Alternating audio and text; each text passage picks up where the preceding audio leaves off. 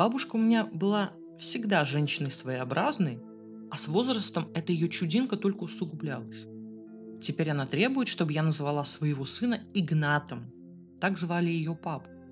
В противном случае грозится все имущество отписать на двоюродную племянницу.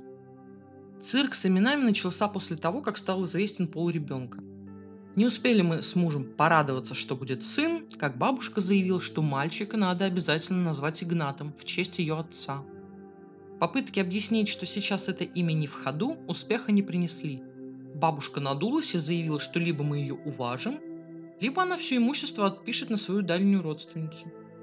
Сказать, что я офигела, это ничего не сказать. Таких условий я себе даже не представляла. Мы не княжеская семья, не бизнесмены, чтобы летели такие угрозы.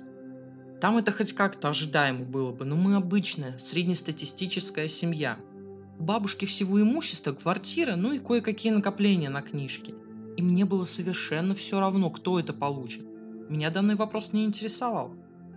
Я заявила родне, что сына мы будем называть с мужем, исходя из собственных предпочтений. А имя Игнат я вообще считаю старомодным и неблагозвучным. Первая ассоциация – вот пастух деревенский. И это явно не то, чего я бы хотела для своего сына. Бабушка на меня обиделась. Думала, что мама будет на моей стороне, но нет. Меня отчитали, что я из-за своего нрава рискую остаться без квартиры – ты у бабушки единственная родная внучка. Квартира бы твоя была. Чего в позу становиться? Уважила бы старого человека, бухтела мама.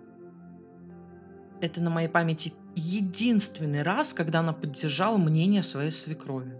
Ну какой Игнат, мам, как ребенку с этим именем жить? Его затравят еще в детском саду. И мне это имя не нравится, ну не называют так детей. Сейчас как только детей не называют, не выдумывай – да и вообще, бабушка уже старенькая, сколько ей осталось-то? Зато уйдет довольная. А ты при квартирке будешь. Все в ипотеку не влезать. Подумай.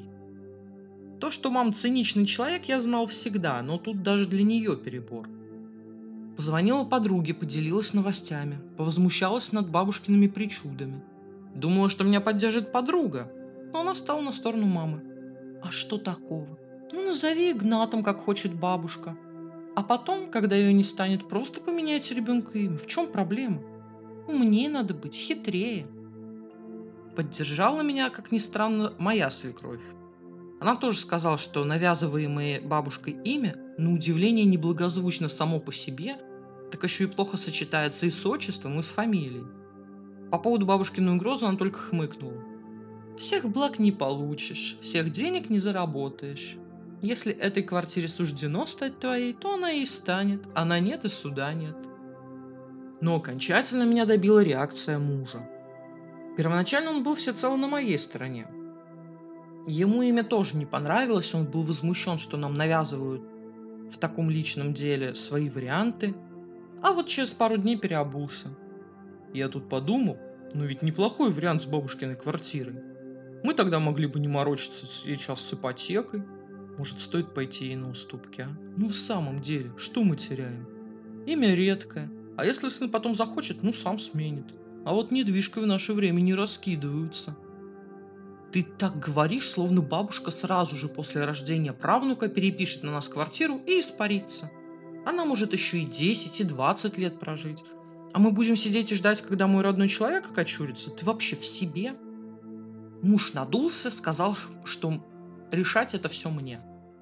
Но по его виду было видно, какое решение его устроит, а какое нет. Короче, или я совсем не понимаю что-то в современном мире, или одно из двух.